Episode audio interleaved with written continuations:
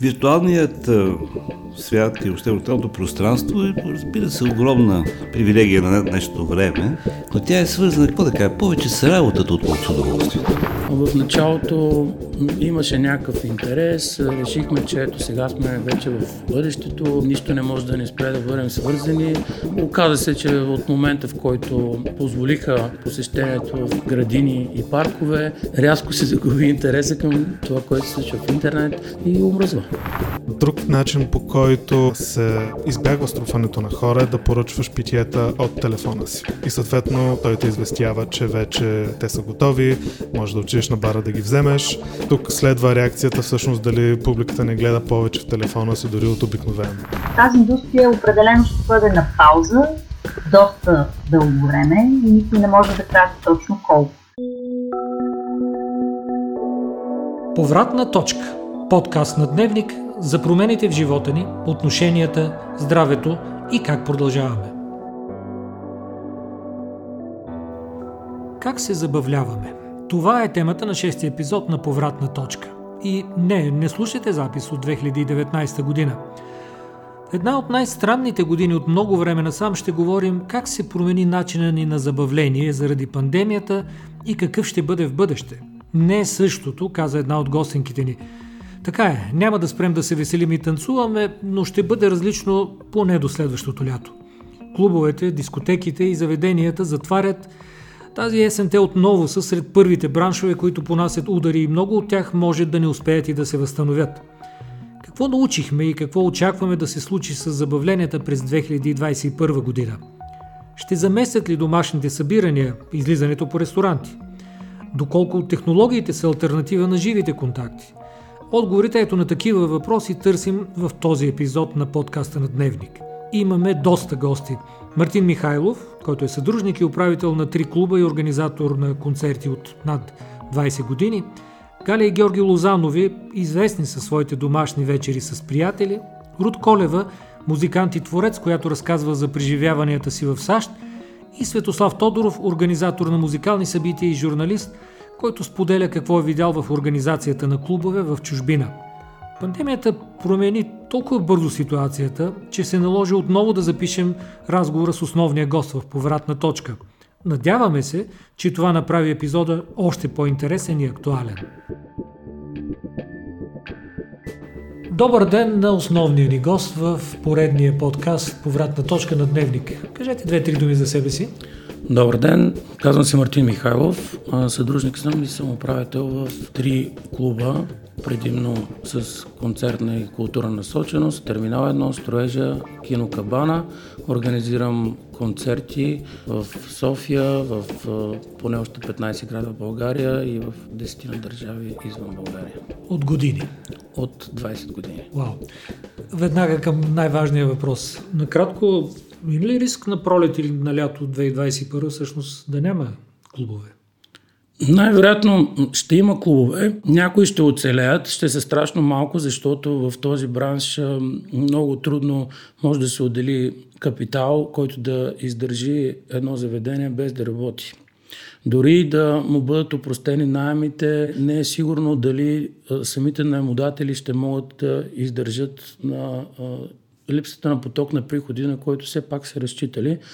Но има нещо друго. Пазарът не търпи вакуум, не търпи празни пространства.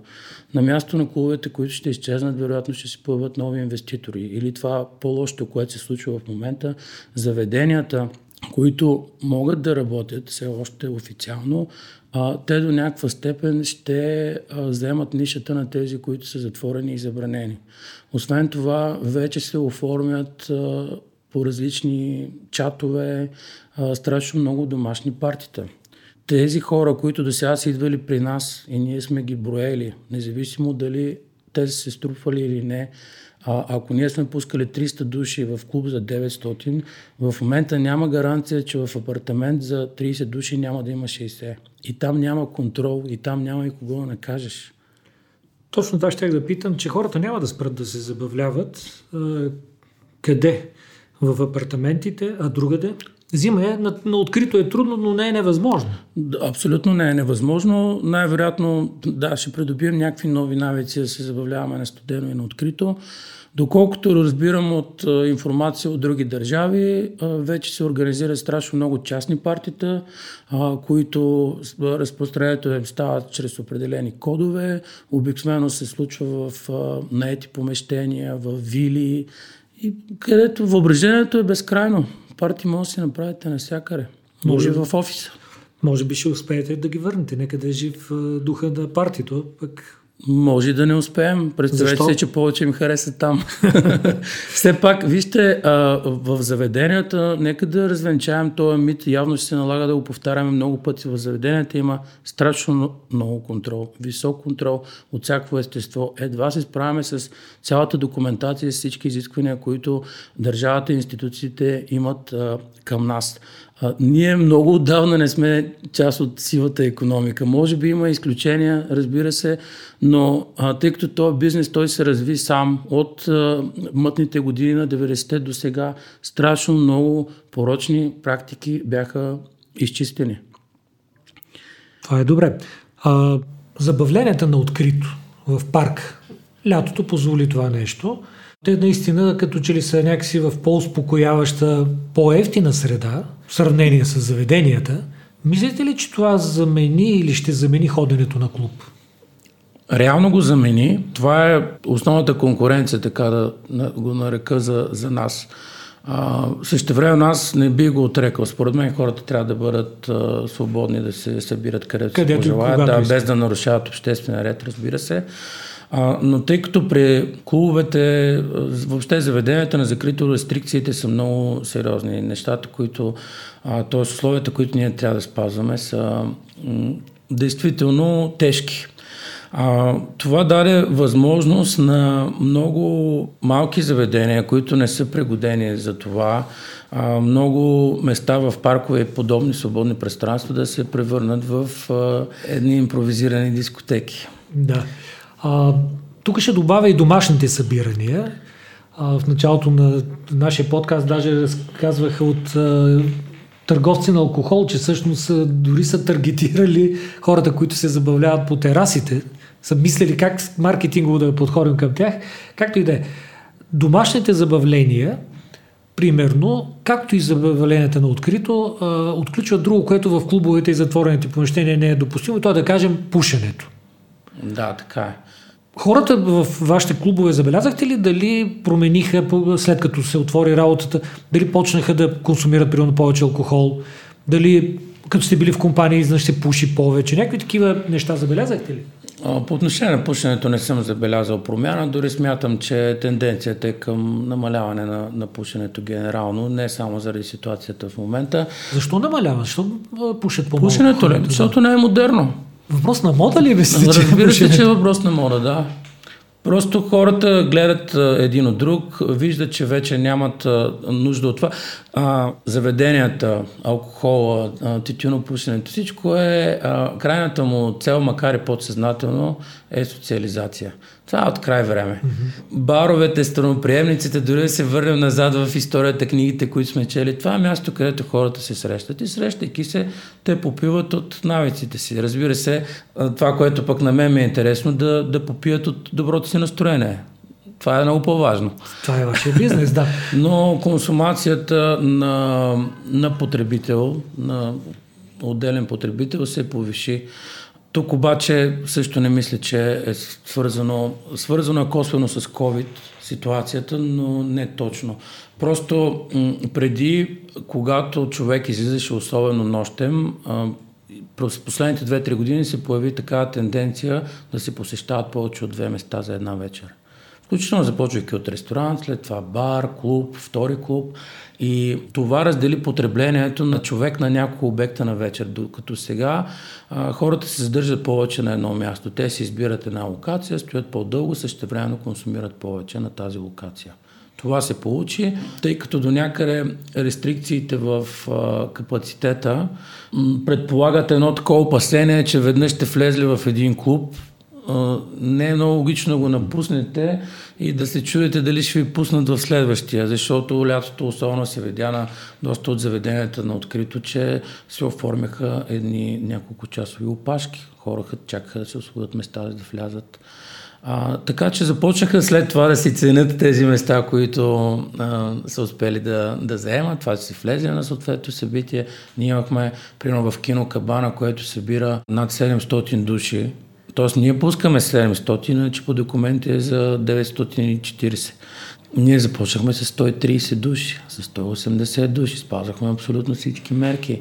А, и идват хората на представена книга на Стефан Вълдобрев и 300 души не могат да влязат. Започва едно недоволство. Та може би от тази гледна точка, да, потреблението се, се повиши на потребител. На потребител. Да. Тоест, независимо дали ще има 100 или 400 души, потреблението на глава е по-високо. А, вярвате ли в дигиталното бъдеще на забавленията?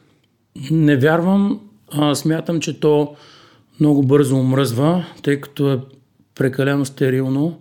В началото имаше някакъв интерес, решихме, че всички и аз като потребител, че ето сега сме вече в бъдещето, а, нищо не може да ни спре да бъдем свързани, но оказа се, че от момента в който а, позволиха посещението в градини и паркове, рязко се загуби интереса към това, което се случва в интернет. Освен това имаше и свръхпредлагане, абсолютно всеки да. пуска лайф за всичко и омръзва.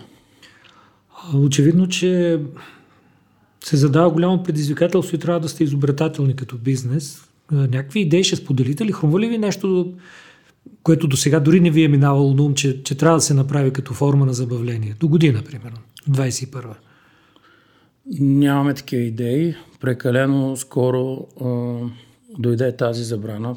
Втората. Преди няколко дни.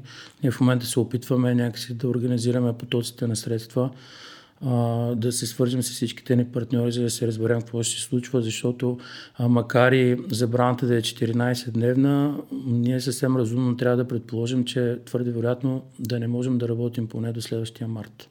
Спряхте ли плановете за, за изобщо? Абсолютно за спряхме, тъй като все пак планирахме при а, до сега ясните противоепидемични мерки, как да работим с по-малко хора, с намален капацитет, а, кои партита и кои концерти м- са по-рентабилни за нас. А, и това не отнемаше много от времето. Събрахме нов тип екипи, свързани с креативната част на нещата започнахме да мислим за отстъпки, за по-атрактивно предлагане. Въобще всичко, което би могло да задържи дори малкото хора, които посещават заведенията и които имаме право да пуснем. Сега обаче рязко всички планове отпадат и трябва да мислим за нови. Динамиката е много голяма. До, да. Колко се сви периода? Два месеца в който може да подготвите, примерно, привличане два на група месеца, или да, от два месеца, два месеца. А, преди, честно ви казвам, поне аз от много години, от над 10-15 години, планирам с от 3 до 6 месеца напред. А, сега бях започнал да планирам около 2 месеца напред, а дали имам идеи, коментираме ще с колеги, нали, веднага всеки мисли за разни пакети, как да работи, ако е работил с 150 души, може ли да работи с 40. Нали, виждате, че капацитетите намаляват все повече и повече и то много бързо и прогресивно. А, но няма решение, което да се открои. Тоест, дори решението да се затвори категорично е най-доминиращо. Микроклубове? Малко звучи като... Ами не, не знам дали, а, дали институциите биха го позволили. Реално имаме някакво ограничение за струпване на хора при семейни тържества и така нататък. Мисля, че е до 20 души, при конференция до 30.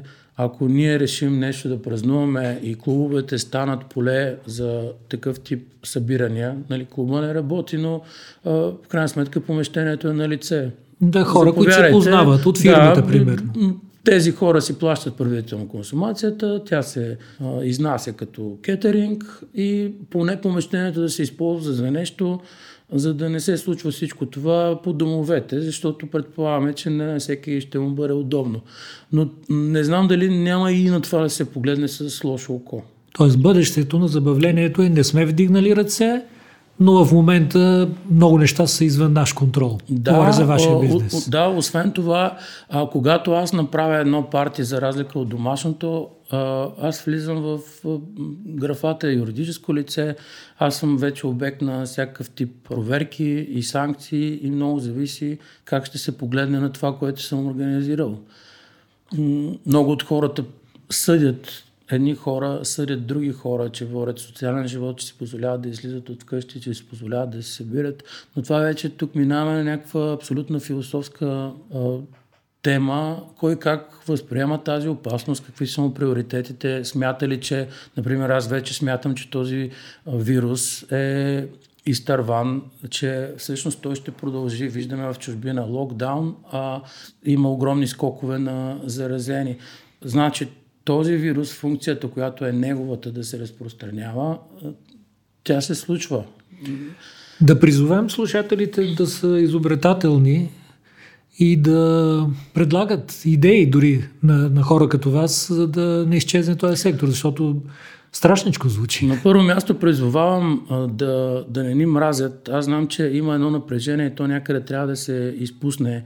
Винаги е хубаво да има виновен, само че ние сме виновни без доказателства, т.е. без съд и без доказана вина сме възприяти като виновни и сега ще се види, че затварянето на клубовете по никакъв начин няма да рефлектира на ръста на заразяване. Освен това не трябва да се сочим един друг откъде е тръгнало, дали в малкия офис, където от 10 души са заразени трима или големия клуб, където от 300 са заразени 30, е Кое е по-опасното? В крайна сметка, явно вирусът е навсякъде, на всички нива и всяко едно събиране на хора се явява опасно. Но можем ли да си позволим да не се събираме? Може ли да си позволим да спрем да работим и да имаме доходи? Според мен не, защото това ще доведе дали след една-две години до а, съвсем други проблеми, за които сега не подозираме. Отлагат се планови операции, да, те не са по спешност, но проблема на човекът се задълбочава. А, може един много лек а, случай, принципно, при който отиваш на лекар, плащаш си 70 лева за преглед, плащаш си още 30 лева за лекарства и след 3 дни си излекуван. Обаче сега, ако нямаш 100 лева, защото ви гарантирам, че моите служители след около седмица няма да имат 100 лева, и не можеш да отидеш на лекар, възможно е твой проблем да се задълбочи. А, говорим вече за така нареченото психическо здраве. Примерно нашата работа каква беше до момента да социализираме хората, да ги да скараме от интернет, да сваряме напрежението. Ние сме производители. За да се създаде един концерт, има страшно много брънки, които трябва да се съберат. И аз ги събирам и, и предлагам услуга, но тя не е само услуга, а вече е продукт. Така. Всеки във всеки един следващ момент може да попадне в нашите обувки на наше място и няма да му е приятно да бъде съден, упрекван и то в а, ситуация, в която се чуди как да си покрие абсолютно най-належащите нужди. Вие сте в такава ситуация. Ние вече сме в такава ситуация, защото лично обясних, ви. че и лично аз, да.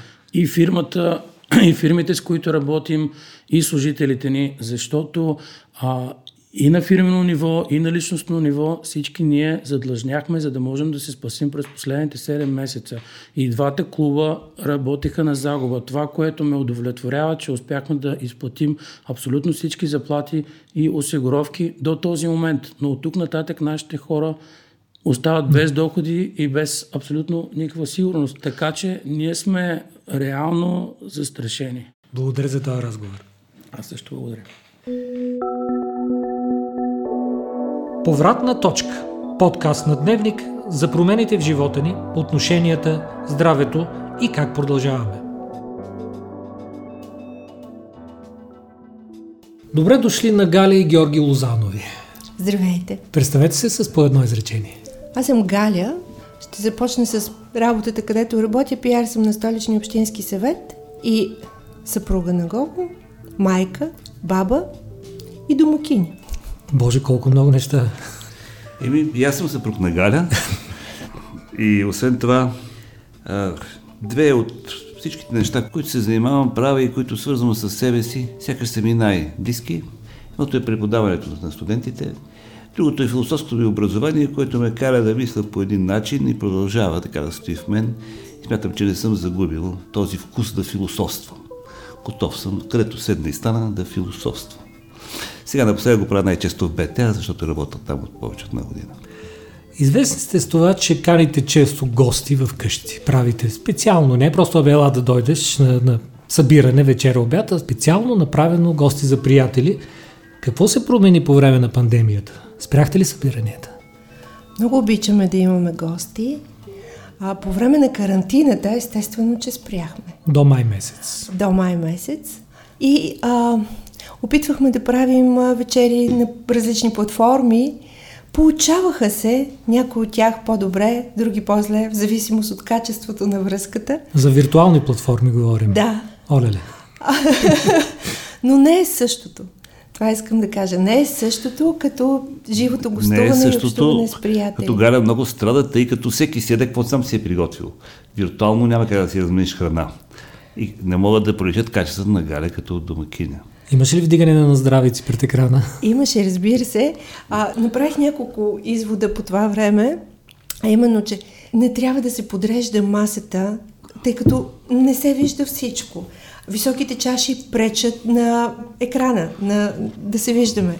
И така, не е само едно и две, но адски много ни липсваха приятелите, с които да си споделяме не само храна, мисли, преживявания, всичко това и щом падна карантината, започнахме отново да организираме нашите вечери а, в намален състав.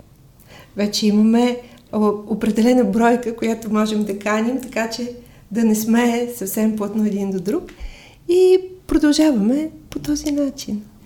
За сега. То всъщност и когато няма гости, а аз държа на това, пък виждам, че и Галя забавлява, ние имаме крайно ритуално отношение към храненето. Масата се подрежда според тема, която има връзка с храната. Изплуват се с всякакви аксесуари, които са необходими, за да може да бъде изядена една риба, едни охлюви. Ние сме се забавлявали с това да купуваме всякакви такива работи. Защото вижте, ви кажа нещо, да кажа, че философствам като философ. Онова, което спасява от драмата, за да не мислиш от нея, да, е детайла. Детайлите са истинската защита психическа от а, някакви общи колективни страхове. Така. Това отношение детайлите от бита много помагаха, за да не се създава паническо чувство. Ние не бяхме заплашени от някой, кой знае каква паника, но това беше много тежка и продължава да е тежка доминанта в мисленето. А в един период и разговорите, дори с хората, които се виртуално се срещахме, се се въртяха около Голямата тема. да. И почва да става едно, какво да кажа, чувства, че тя ти иззема мислите и пространството. И полека-лека обърнахме тая тенденция. Това е по цял свят. А Организирахте ли си специално пък за вас двамата една такава много детайлна, хубава, подробна вечеря, така както го правихте за приятели? Всяка вечер правим това. Ням, Това се няма, опитах да кажа, да. няма пропуски. По време на карантината този ритъм ни носи усещането, че а, живота продължава. В смисъл, а, ние много трябва да го живеем а, по този начин и да се забавляваме, макар и двамата един с друг. Коя е най-важната съставка всъщност на домашната вечеря с приятели? Чухме няколко. Приятелите. Вечерята е заради приятелите. Приятелите, Не приятелите да. са за вечерята. Приятелите. Ами освен това, важно е да се получи свободно, но и весело настроение. Казвам това, защото не винаги става. Ние всички сме хора с някакъв възглед, с някакво желание за реакция, с някакъв кахър, ако щете, с някакви недоволства. И една успешна вечеря, ако човек за тия 2-3 часа успее да се освободи от това и да види другия и да му се зарадва в, така да се каже, една чисто човешко екзистенциална потребност от близост, а не през целият този дебат, в който всички участваме. И Галя има тази способност да разтоварва хората чрез вечерята, чрез това, което поднася, чрез разговора за храната, защото тя винаги е свързана с някаква история. Мисъл, как се е случило, къде сме намерили това, какво това битова история, която обаче те вади точно от тая тежката така проблематика. Така че в това е успешната вечеря. И понякога път не успяваме и става голяма караница и досада и си казваш, по-хубаво да отида в някое предаване, да се разправям вместо тук, където Означава ли- тези хубави гъби. Означава ли това, че не вярвате в дигиталното бъдеще на забавленията? Категорично не вярвам.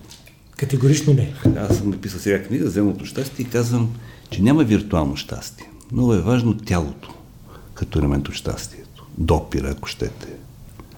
Физическата наличност.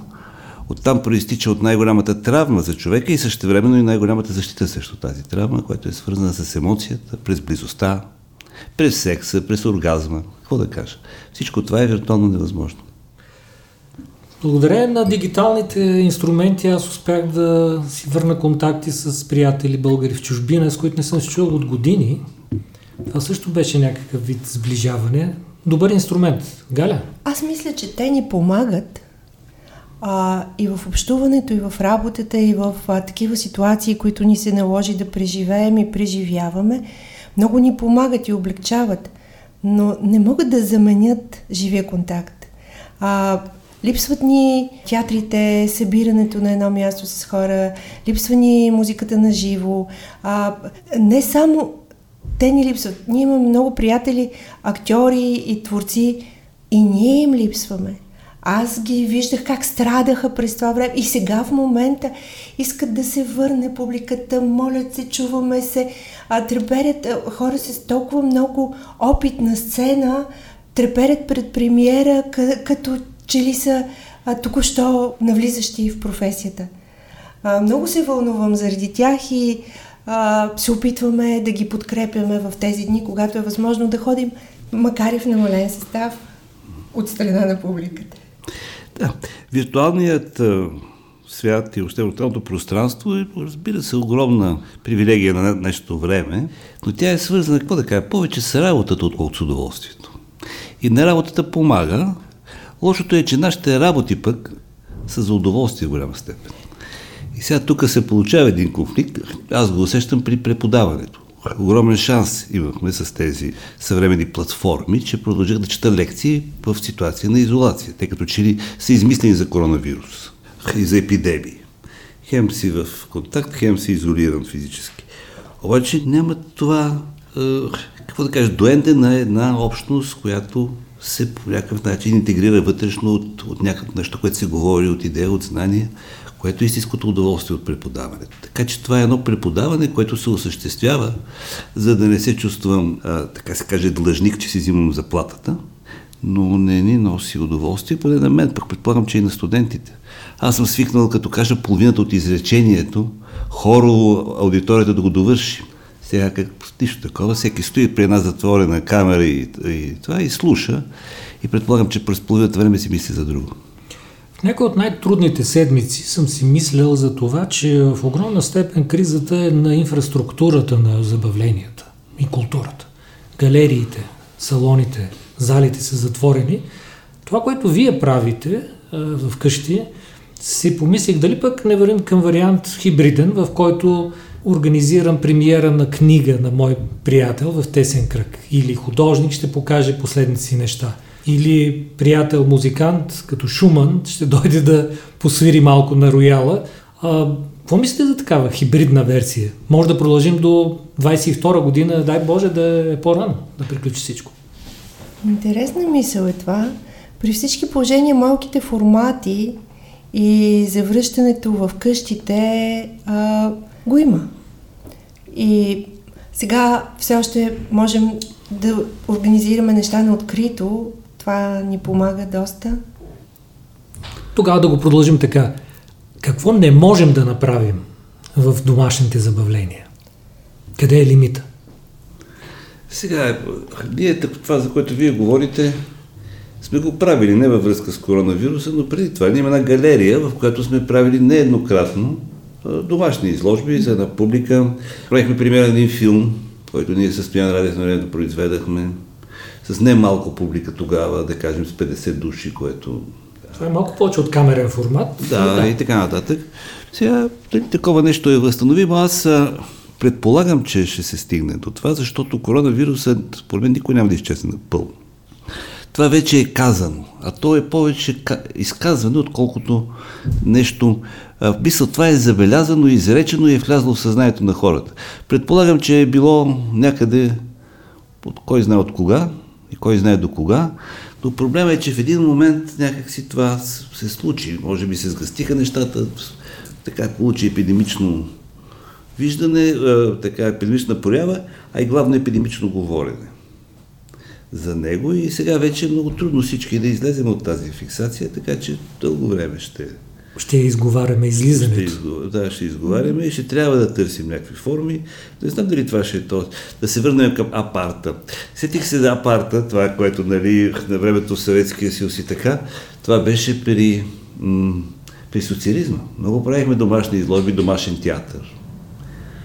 Ето, аз, например, се запознах в 9 клас с Мони Паси, който беше режисьор на една пиеса, която поставяхме на един таван. Още тогава, защото имаше страшно много неща, които нямаше как да се случат. И въобще това усещане за тоталитаризъм, макар и на съвсем друга база, не исторически, така, така е природен, през някакво бедствие, се като че по някакъв начин върна за известен период. Господин Лозанов, вие вкарахте разговора в андерграунда, в полулегалните да, да, и нелегални формации. Ами, а, Вижте, то, това е полулегално не от гледна точка на някаква идеология и, и на някаква власт, а е полулегално от гледна точка на, няк, на някаква защита от това. Най-добре защитен ще си разбира се, ако никъде не ходиш, нищо не правиш и все пак един вирус и чакаш един бед да, хора да спрят да, да говорят. Не да. може да го сравняваме един вирус с тоталитарна власт, Гого, така че няма да му се дадем толкова лесно. Ами не, свърши, той свърши интересна политическа работа вируса. Например, аз съм убеден, че един от източниците на тези протести, които сега върват, е вируса и то по, по този начин, че той извика, така да се каже, прибра младите хора за известен период в България, затвори ги с а, родителите си, осъществиваше среща между поколенията, което иначе няма как се осъществи. И младите хора толкова се натъжиха и ужасиха от живота на родителите си, че излязаха да протестират на улицата не за себе си, а за своите родители. Да казват, че това не може да живеете така. Това е с хипотезата, че родителите им не могат да организират домашни празненства. Оптимисти ли сте за, за това, което предстои? Примерно следващата година по темата, която говорим. Аз да. Аз мисля, че все повече знаем за вируса, все повече знаем как да се предпазваме. А, мисля, че а, науката и медицината по-скоро ще могат да измислят начини, по които да правим превенция и да се лекуваме. Къде оптимист, обаче за сега по-скоро мога да кажа нещо, което преди, когато говорихме за тези, за карантината, го нямаше. Доста хора около нас сега са болни. Преди почти не познавахме човек. Да, познавахме генерал Мотавчийски, който непрестанно казваше, че положението е страшно и не знам какво ще се случи, но още не познавахме близки, които да са болни. Сега е не един и не двама. Врага не беше дошъл до портите. Да. да. Благодаря за този разговор. Надявам се, че и тримата сме с оптимизъм и Ели с оптимизъм. При Гого не личи много. Не, не, а обратно. Аз обичам да се забавлявам, но а, поначало гледам коронавируса да не е повод да извършим каквото и да е. Може би започнахме с това, нека така може да завърша. Иван Кръста беше казал нещо много хубаво, че мечтата за утрешния ден е живота от вчера. Най-хубаво е този коронавирус нищо да не промени. Не смятам, че трябва да се вадат морални полки, не смятам, че трябва да се патетизира, да се пръща в някаква религия, в някаква екологична религия и нещо друго. Не. Коронавируса може да свърши нещо хубаво, както каза за България, че младите да дойдат да протестират, за да се подобри живота на старите и те да не търпят такова общество и такава власт, която са търпели. Благодаря.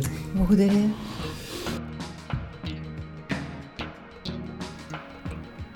С Руд Колева разговаряме през Атлантика. През октомври тя публикува клипове за новия си албум. Един от тях е за песента и Life of the Party, който е сглобен с видеозаписи, изпратени от почитателите и те са записвали как се забавляват в къщи. Здравейте!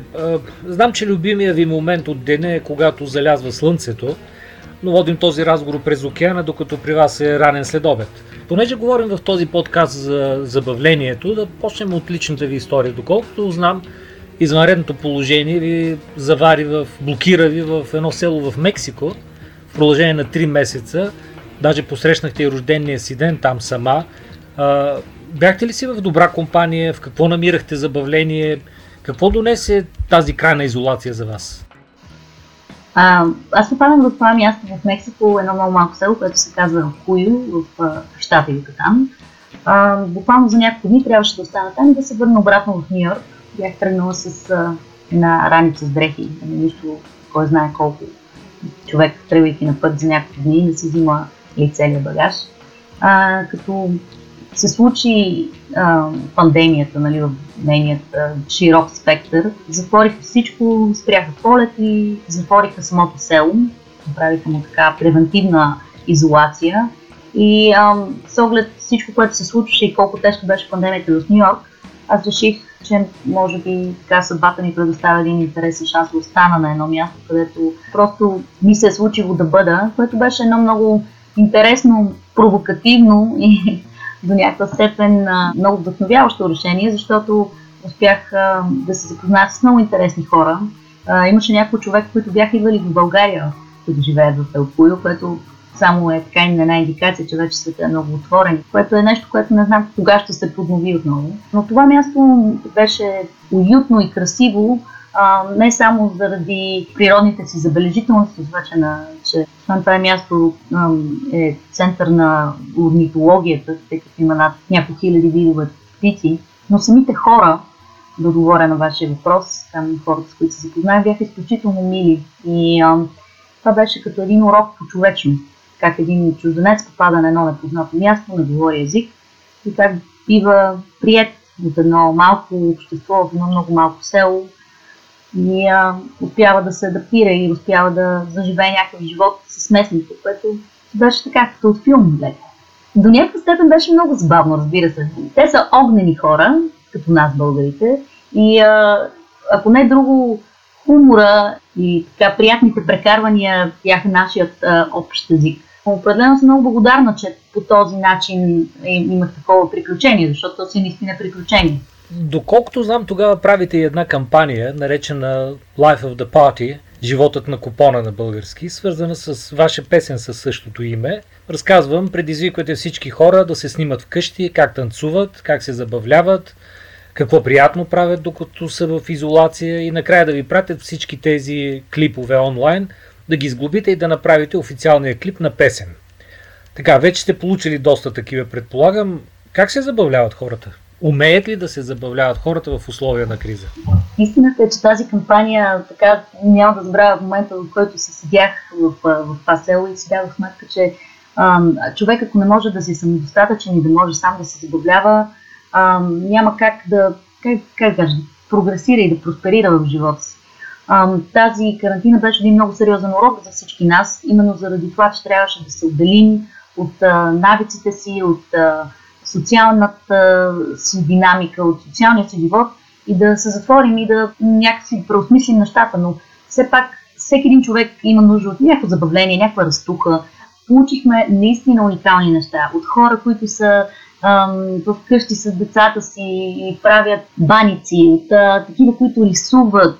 А, имаше едно момиче, което сглобяваше някакви неща а, изключително креативни. Наистина невероятна креативност видях аз от, от хората, които ми пратиха видеа. Наистина десетки видеа получихме, което а, много ме зарадва, защото имаше неща, които дори аз не мога да си представя как човек ги измисля и си ги снима сам вкъщи. А пък така тази провокация към креативността на хората а, ми доказа, че а, просто има изключително много страшно интересни и креативни хора в България, защото по-голямата част от видеята, разбира се, бяха в България, но и това, че духа е несломим. Ако имаш желание а, и ако имаш позитивна нагласа към нещата, а, може да минеш през всичко. И особено през тази, тези трудности, които бяха тези няколко месеца, са абсолютно преодолими, стига да си с а, така, хубава и позитивна нагласа. Уважаеми слушатели на Дневник и на подкаста, всъщност клипа ще се появи докато подготвяме този епизод, но още от сега Викане, вървете да видите клипа на, на Рут. А, всъщност, вие подготвихте и нови песни през лятото. Candy Coated, On My Way, признавам си, On My Way ми е по-любимата, а, което означава, че гледате в бъдещето. Подготвяте пети албум, до края на годината, мисля. Въпросът ми е да погледнем в бъдещето с три много простички въпроса. Кога отново ще се забавляваме? Как и къде? Знам, че отговорите не са лесни. А, първо, благодаря много. аз, аз не мога да кажа коя песен на мен е по-любима, така гледам да си ги харесвам всичките, но тази, която лично ми е най-близка, те първо да се очаква да излезе. А, за да отговоря на въпросите, трябва да започна с това, че а, има така много фактори, които а, движат а, развлекателните индустрии. Като освен пандемията, което е основен фактор, това са примерно изборите в САЩ, които те първо предстоят. В Нью Йорк конкретно обявиха преди няколко седмици, че Метрополитен опера и Бродвей няма да отворят до септември 2021, което е една много лоша индикация, че този свят на развлекателната индустрия ще седи на пауза, най-вероятно някъде до тогава. В по-малки държави, като в България, разбира се, така, малко се отчупваме от глобалния стереотип на, на, нали, на тази индустрия и се правят разни събития, концерти, най-вероятно ще почнат и фестивали, така лека по лека. Но това не значи, че нали, този проблем, пандемията е отминала. Също така, голяма част от международните големи имена, които се канят в България, няма да могат да пътуват. Това е така един сериозен проблем, тъй като, примерно, американски граждани не могат да влязат в България. Така че тази индустрия определено ще бъде на пауза доста дълго време и никой не може да каже точно колко. Това разбира се е проблем огромен за хора като мен, тъй като аз разчитам основно на този, как да кажа, живот, свързан с концертиране и обикаляне на различни държави. В първи момент това беше много голям стрес за мен, тъй като цялата ни програма до буквално феврари до година, която аз имах почти една година напред запазени концерти, се разпадна. В рамките на една седмица всичко изчезна. Трябваше да, така, да се събера, да преосмисля някакви неща, да видя някакви иновативни а, начини да се адаптирам, но няма да лъжа, а, наистина това всичко е адски трудно и наистина не се знае кога се очаква това нещо да се промени, като индикацията са наистина септември до година.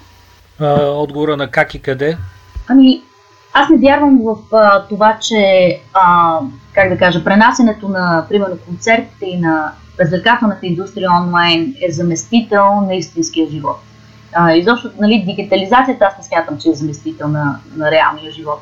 Но а, това, което може пък да се случи и да се забърза като един процес, който аз вярвам, че неминуемо някой ден ще се случи, е до такава степен да се напредне технологично, че да бъде много лесно, примерно, да си пуснеш едно устройство и а, чрез холограма, висококачествена, да имаш а, така, Елвис Пресли или King Cole или Rolling Stones да свират буквално в хола.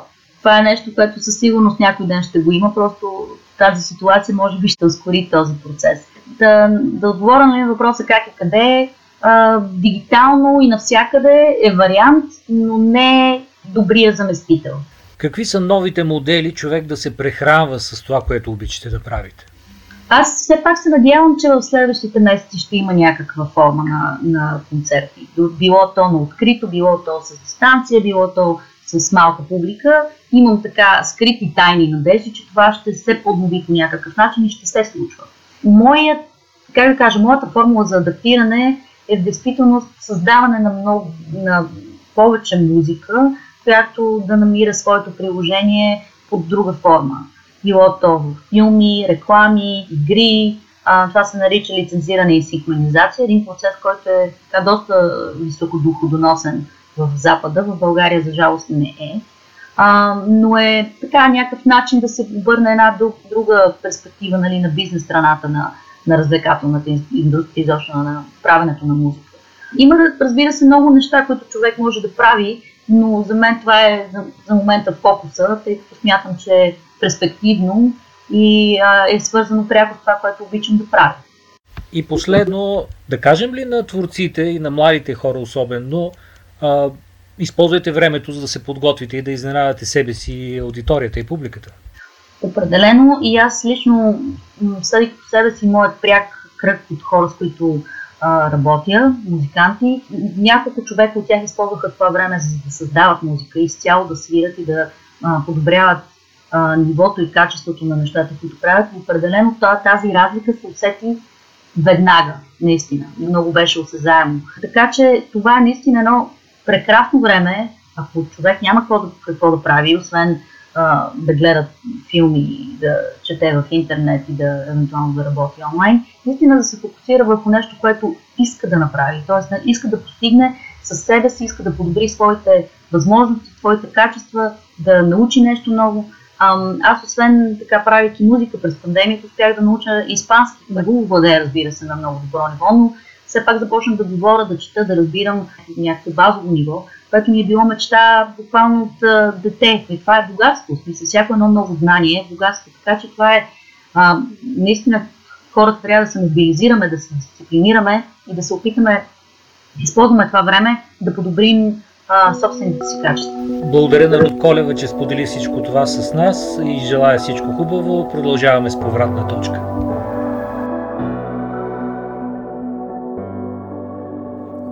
А сега да чуем и Светослав Тодоров, колега журналист и приятел от години.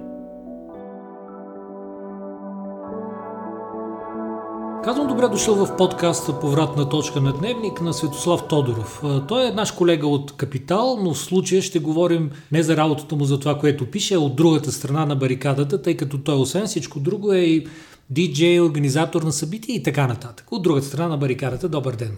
Привет. А, пътуваш често извън България, това лято и в Холандия ходи, а, дори вече успя да посетиш няколко концерта там.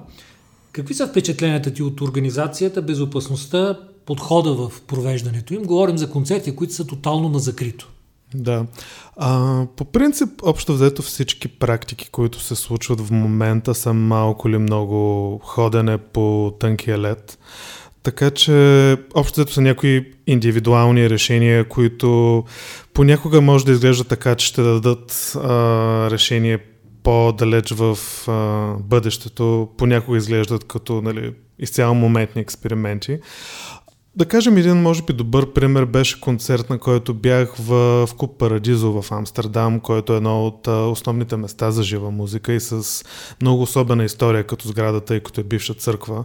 Т.е. говорим за място, което е тотално закрито.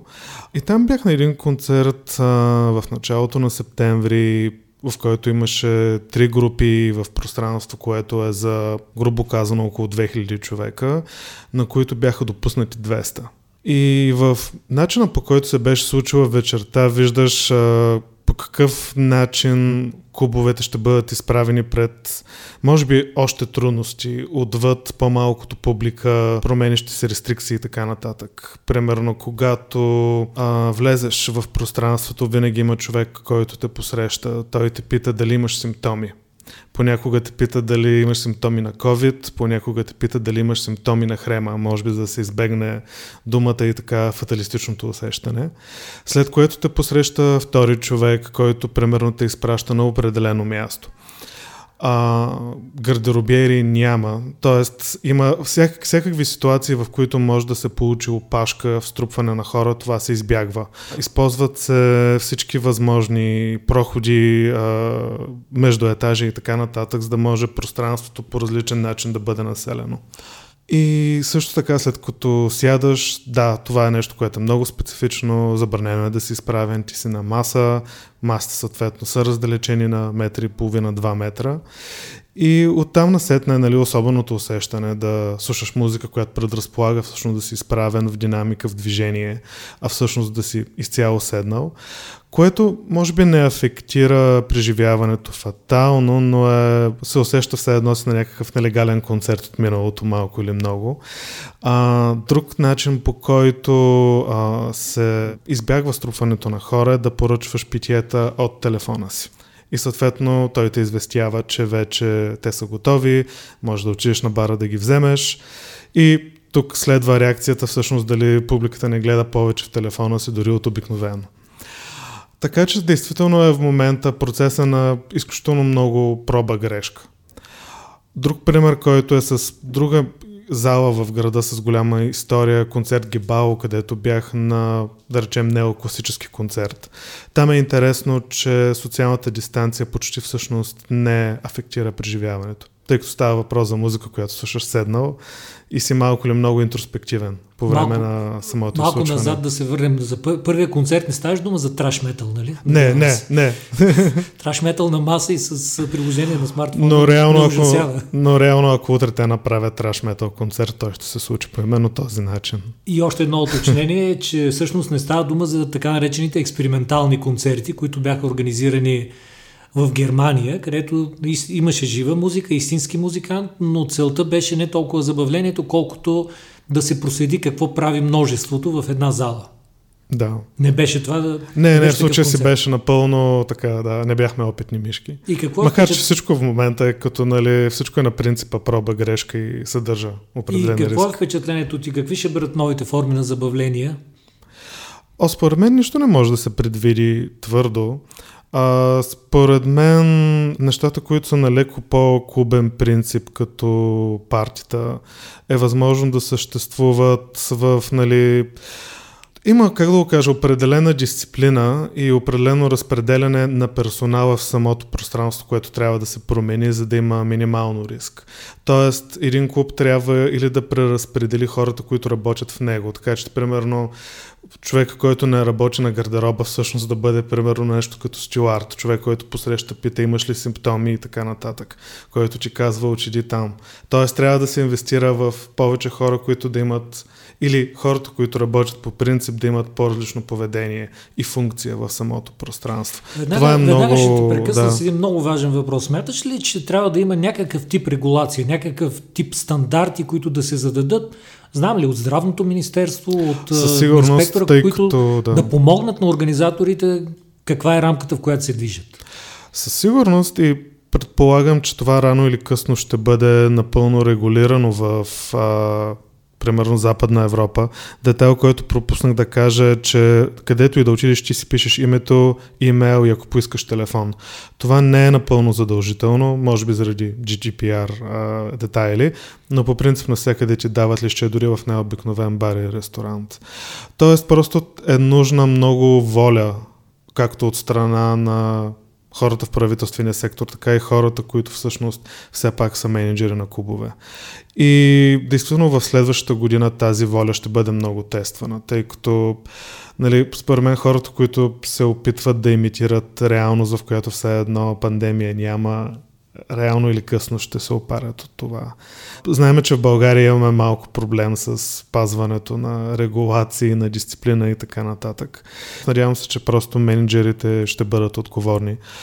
Аз мога да дам съвсем малък пример с... А, бях диджей на две партията, откакто така най-тежките рестрикции отпаднаха в средата на май. От май месец. Точно така, да. На първото парче, което пусках, примерно нещо, което беше лично моя идея, примерно да няма точен час, в който почва партито, нито точен час, в който свършва. Просто почнах в 6 след обед и до когато имаше хора. И всъщност се получи ефект, който търсех. Имаше една компания в 6, втора компания в 7, в 8, 9 и този социален инженеринг всъщност проработи. И реално погледнато имаше някаква критична маса хора, но нямаше струпване на Нещо хора. Нещо като поточен купон. Нещо такова, да. Поточен и всъщност да, да, и не се усети по никакъв начин всъщност. И, Добре, а... да, и разбира се, според мен, абсолютно лич, хигиената в самите места е нещо, което трябва да бъде подобрено радикално. Особено по отношение на концерти. Според тебе, има ли отлив на посещенията на местата за развлечение? Каквото и да разбираме под това, в широкия смисъл. Заради социалната дистанция със сигурност има. Иначе, ако трябва да преценявам абсолютно на база познати коментари в интернет, социален балон, хората според мен всъщност имат по-скоро желание да се върнат към стария свят, ако можем така да го наречем, пред пандемичния свят и всъщност сякаш не усещам да имам много страх от тях. Но със сигурност, то, то според мен, когато живеем в малко по-сигурни времена по отношение на пандемията, хората ще се завърнат. Но какво ще е останало от това, което имаме, като си има предвид колко много места изпитват невероятни финансови проблеми. Тъй като а, не става въпрос само всъщност за публика, става въпрос за съдържанието, което носиш към хората. С проекта, с който организираме концерти през последните вече 12-13 години, той се казва Indiotek, примерно следващите два концерта, които планирахме са на американски групи. Тоест дори в Европа да няма някаква осезаема вълна, виждаме, че нещата в САЩ се проточат много дълго. Тоест това са всички тези събития, които дори до пролет 2021 очевидно нещата са изместени за поне година по-късно. Съдържанието, което ти можеш да предложиш на хората, става изкристализирано местно и може би по-малко разнообразно. Вече няма го елемента на нещо да бъде посрещното с нали, масово, то да донесе интерес, да има взаимен интерес и така да се каже пазара да се движи. Да има някакъв цикъл. И това въжи според мен и за напълно андерграунд събития, така и за стадионни Аз ви говорил за пролета на 2022 година. Да, да. По-реалистично. М, абсолютно. А, да. Благодаря за този разговор. И аз мерси. Предстоят трудни месеци и за възстановяването ще са нужни години, което и предизвикателство към оптимизма и изобретателността. Но идват някои от най-светлите празници за годината. Бъдете разумни и здрави, за да ви донесат те настроение с любимите хора. Това е повратна точка подкастът на Дневник. Търсете ни на сайта на Дневник в Google Podcasts и Apple Podcasts. Аз съм Петър Карабоев.